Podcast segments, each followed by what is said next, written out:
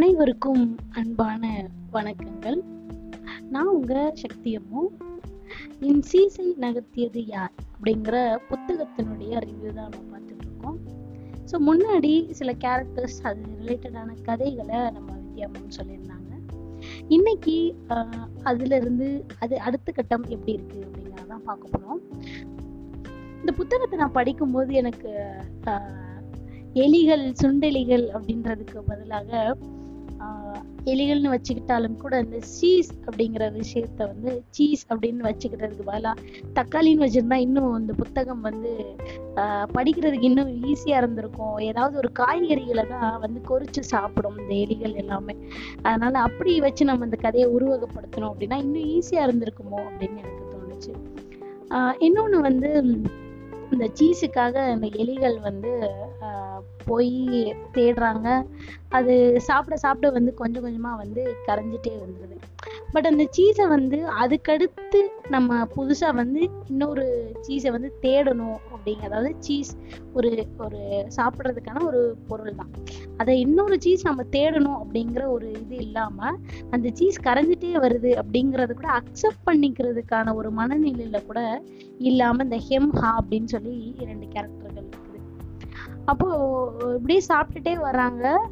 ஒரு நாள் வந்து முழுமையாக வந்து அது கர கரைஞ்சிருது. ஆனால் அன்னைக்கு வந்து அந்த இரண்டு சுண்டலிகளில் ஒரு சுண்டெலி வந்து என்ன சொல்லுது அப்படின்னா அது கரைஞ்சிருக்கக்கூடாது முழுமையாக கரைஞ்சிருக்கக்கூடாது தன்னுடைய காதுகளை கூட வந்து அது அடிச்சுக்குது. ஏன்னா அது கரைஞ்சிடுச்சு அப்படின்ற விஷயத்த கூட தெரிஞ்சுக்க கூடாதுன்ற அளவுக்கு அந்த ஹெம்ஹா அப்படின்ற இரண்டு எலிகளில் ஒரு எலி வந்து அப்படி இருக்குது.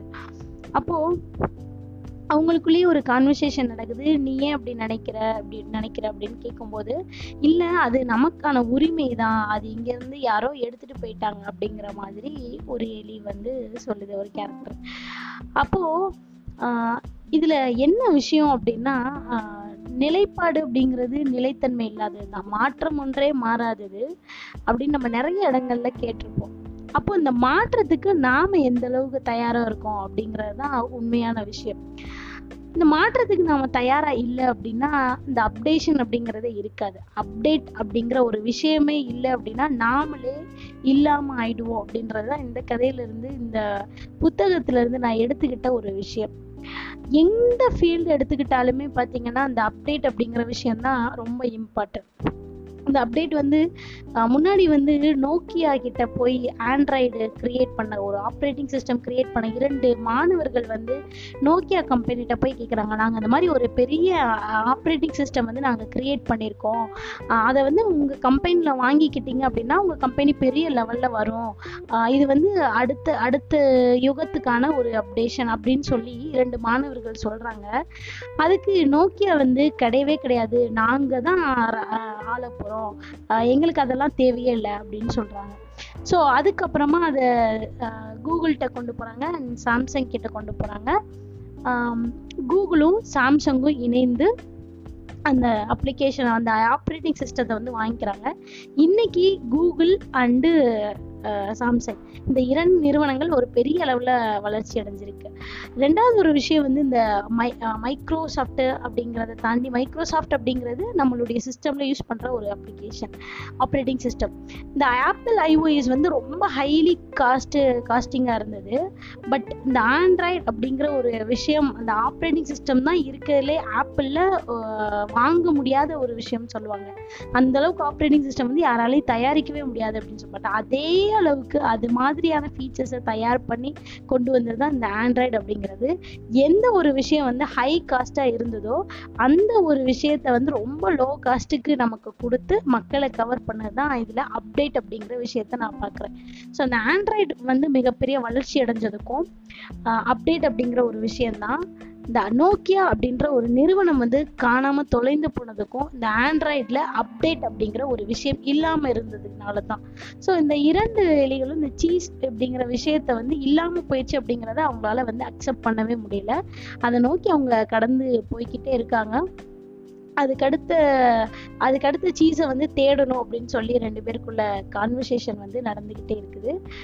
ஸோ இப்படிதான் நம்மளுடைய வாழ்க்கையும் மாற்றம் அப்படிங்கிறது வந்துகிட்டே தான் இருக்கும். இப்போ கொரோனாவே பார்த்தீங்கன்னா மிகப்பெரிய மாற்றம் தான். இந்த மாதிரி இருக்கும் அப்படிங்கிறது யாராலையுமே கணிச்சிருக்க கூட முடியாது. இப்போ டெக்னாலஜி கூட இன்னொரு ஃபைவ் இயர்ஸ்க்கு அப்புறம் எப்படி இருக்கும். இன்னொரு டென் இயர்ஸ்க்கு அப்புறம் எப்படி இருக்கும் அப்படின்னு சொல்லி நம்ம க- கணிச்சிருவோம். அண்ட் ரியலைஸ் பண்ணிடுவோம் ஆனால் இந்த கொரோனா இந்த லாக்டவுன் இந்த மாதிரி விஷயத்த வந்து இதுவரையிலும் நாம் அதை யோசிச்சு கூட பார்த்துருக்க மாட்டோம்.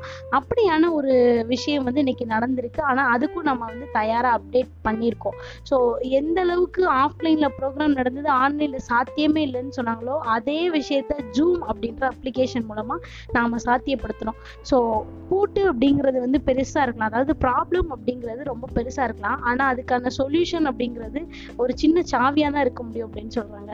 ஸோ நாம தான் வந்து ப்ராப்ளத்தை வந்து ரொம்ப பெருசா பெருசா அப்படியே பார்த்துட்டே இருக்கோம். ஆனா அதுக்கான சொல்யூஷன் அப்படிங்கிறது ஒரு சின்ன சாவி மாதிரி ரொம்ப குட்டியாக தான் இருக்கும் அப்படின்னு சொல்றாங்க. அஹ் எப்போ அந்த சொல்யூஷன் கிடைக்கும் அப்படின்னா நம்ம அப்டேட் தான். ஸோ இந்த சாவி வந்து கிடைக்கல அஹ் காணா அப்படின்னா வேற ஒரு சாவி வேற ஒரு விஷயத்த வந்து நம்ம தேடணும். அதாவது இந்த சொல்யூஷன் இதுக்கு அப்டேட் ஆகல அப்படின்னா வேற ஒரு சொல்யூஷன் தேடணும். அப்படி நம்ம அப்டேட் ஆயிட்டே இருந்தோம் அப்படின்னா கண்டிப்பா இந்த இரண்டு எலிகள் மாதிரி நாமளும் அடுத்த கட்ட நகர்வுக்கு நோக்கி பயணம் செஞ்சு நம்மளுடைய வாழ்க்கையில முன்னேறலாம். அனைவருக்கும் நன்றி வணக்கம்.